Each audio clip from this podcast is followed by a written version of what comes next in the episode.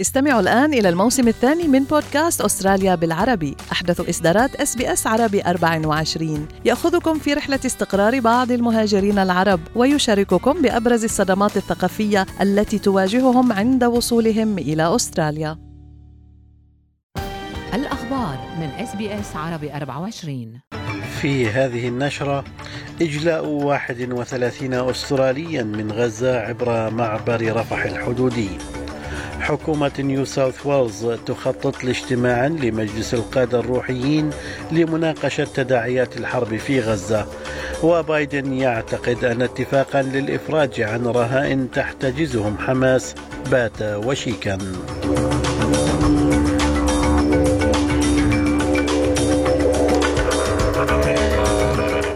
سليم الفهد يحييكم وعليكم التفاصيل. تم إجلاء مجموعة مكونة من 31 مواطنا أستراليا ومقيما دائما وأفراد عائلاتهم من غزة إلى مصر عبر معبر رفح الحدودي. وقالت وزيرة الخارجية بيني وونغ أن عملية الإجلاء ترفع عدد الأستراليين الذين ساعدتهم الحكومة الفيدرالية في مغادرة القطاع إلى 62 وقالت السيدة وونغ في بيان على وسائل التواصل الاجتماعي إن أستراليا تتعاون في الجهود الدولية للسماح بالمرور الآمن للمواطنين الأجانب وتكرر دعمها لوقف إطلاق النار. أكدت حكومة نيو ساوث ويلز أنها بصدد عقد اجتماع مع القادة الروحيين في إطار مجلس شؤون الأديان بالولاية لتدارس تداعيات الحرب في غزة. ويعد المجلس هيئة مشتركة بين الأديان مكلفة بتعزيز الانسجام المجتمعي. وقال رئيس حكومة الولاية كريس مينز That's within the police powers as they currently exist. Now, they've chosen not to exercise them yet or at all. And the primary reason for that is because there has been constructive dialogue between, for example, the major Palestinian Action Group and New South Wales Police. أعلنت وزارة الصحة في غزة أن أكثر من 13300 شخص قتلوا في القصف الإسرائيلي المتواصل على قطاع غزة منذ اندلاع الحرب في السابع من تشرين الأول أكتوبر. وبين القتلى الذين تم إحصاؤهم حتى الآن هنالك أكثر من 5600 طفل و3550 امرأة إضافة إلى إصابة أكثر من 31 ألف شخص بحسب الوزارة. من جانب آخر وصلت شاحنات تحمل حاويات ومعدات لمستشفى ميداني أردني إلى غزة عبر معبر رفح الحدودي مع مصر. وأفادت التقارير أن 180 طبيبا وممرضا وإداريا رافقوا حوالي, حوالي 40 شاحنة عبرت الحدود بهدف إنشاء المستشفى الميداني في خان يونس خلال 48 ساعة.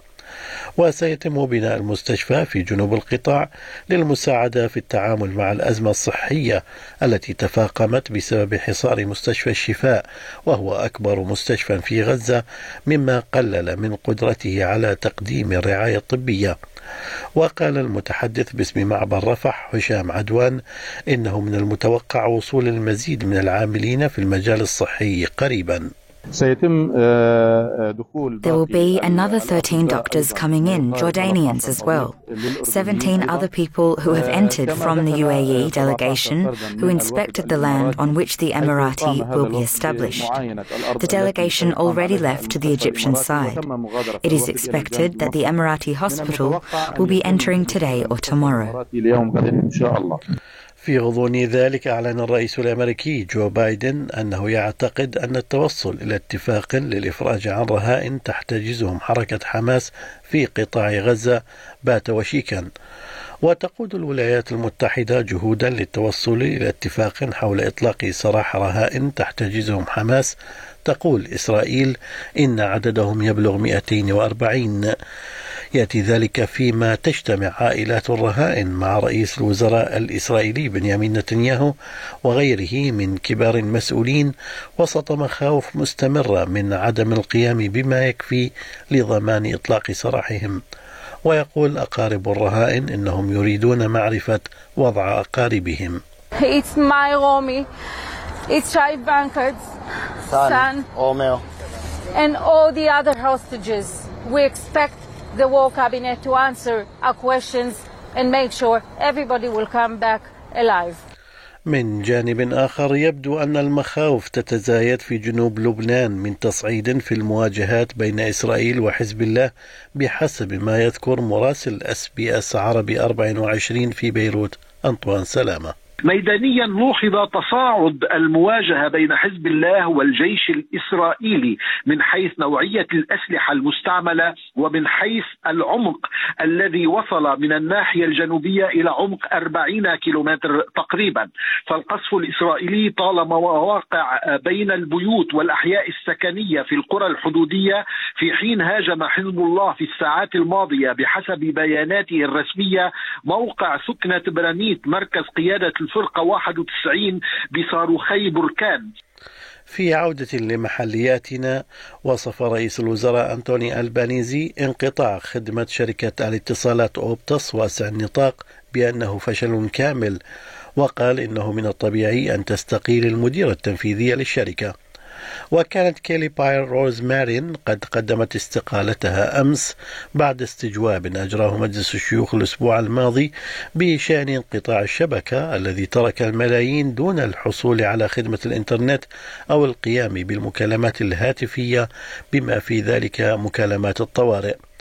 وقال البنيزي لشبكة سكاي نيوز إن الحكومة تأمل في تعلم الدرس من الحادث لتحسين مجموعة من القضايا بما في ذلك الأمن السيبراني وحماية أفضل لخدمة الاتصال بالطوارئ وأضاف رئيس الوزراء أن انقطاع الخدمة كان صادما وأن شركة أوبتس فشلت في تقديم معلومات واضحة لعملائها. And uh, the CEO has resigned. Uh, that, of course, uh, uh, is uh, not surprising given the circumstances which are there. But we've set up as well a, a, an analysis that we'll have of what are the lessons from this as well. We'll be transparent about sending that message through to the, the private sector as well as to the public sector. نفى المسؤولون الصينيون أن تكون إحدى السفن الحربية الصينية قد ألحقت الأذى بغواصين أستراليين في حادث وصفه رئيس الوزراء أنتوني ألبانيزي بالخطير وغير المهني. يأتي ذلك فيما قال المتحدث باسم المعارضة لشؤون الدفاع أندرو هايستي إنه كان ينبغي على حكومة ألبانيزي أن تطلب من الحكومة الصينية اعتذارا بعد الحادث البحري الذي وقع الأسبوع الماضي. ويقول رئيس الوزراء إنه أثار القضية مع الحكومة الصينية من خلال جميع القنوات المناسبة وأن رده ضمن عدم تصعيد الحادث إلا أن هايستي قال إن هناك نقص في الشفافية بشأن ما قاله رئيس الوزراء للصين. I think it is very troubling that the Albanese government only announced the details of this malicious act against our Navy divers after the PM had left the APEC summit. And that is where he boasted of a long conversation with President Xi and Wang Yi. And so it's unacceptable that he didn't raise it with those two leaders. He should have petitioned them and asked for an apology. في الرياضة غاب لاعب الكريكت الأسترالي ترافيس هيد عن تشكيلة فريق بطولة الكأس العالم للكريكت حيث تم اختيار أحد عشر لاعبا من بينهم ستة من الهند ضمن الفريق وكان هيد قد حطم الرقم القياسي الكلاسيكي 137 في نهائي يوم الأحد مما دفع أستراليا إلى الفوز بلقبها السادس في كأس العالم بالكريكت. ويقول كابتن المنتخب الأسترالي بات كامنز إن اختيار هيد كان مخاطرة لأنه كان يعاني من إصابة بيده. Trav, the player, we've seen in Test cricket, he just he epitomised everything I want. out of a cricket team. He takes the game on, he plays with a smile. Um, he just puts the pressure right back onto the opposition, and he's just great fun to be around. So I, I couldn't be happier uh, for Trav.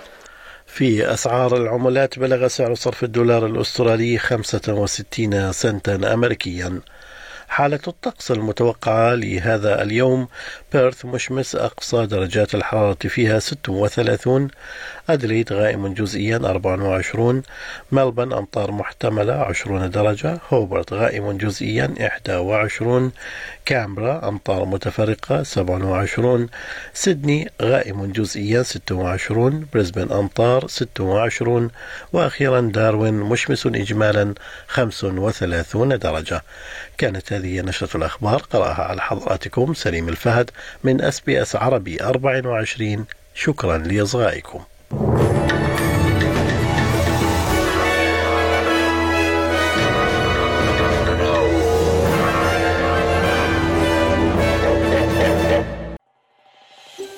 هل تريدون الاستماع إلى المزيد من هذه القصص؟ استمعوا من خلال Apple Podcast، Google Podcast، Spotify أو من أينما تحصلون على البودكاست.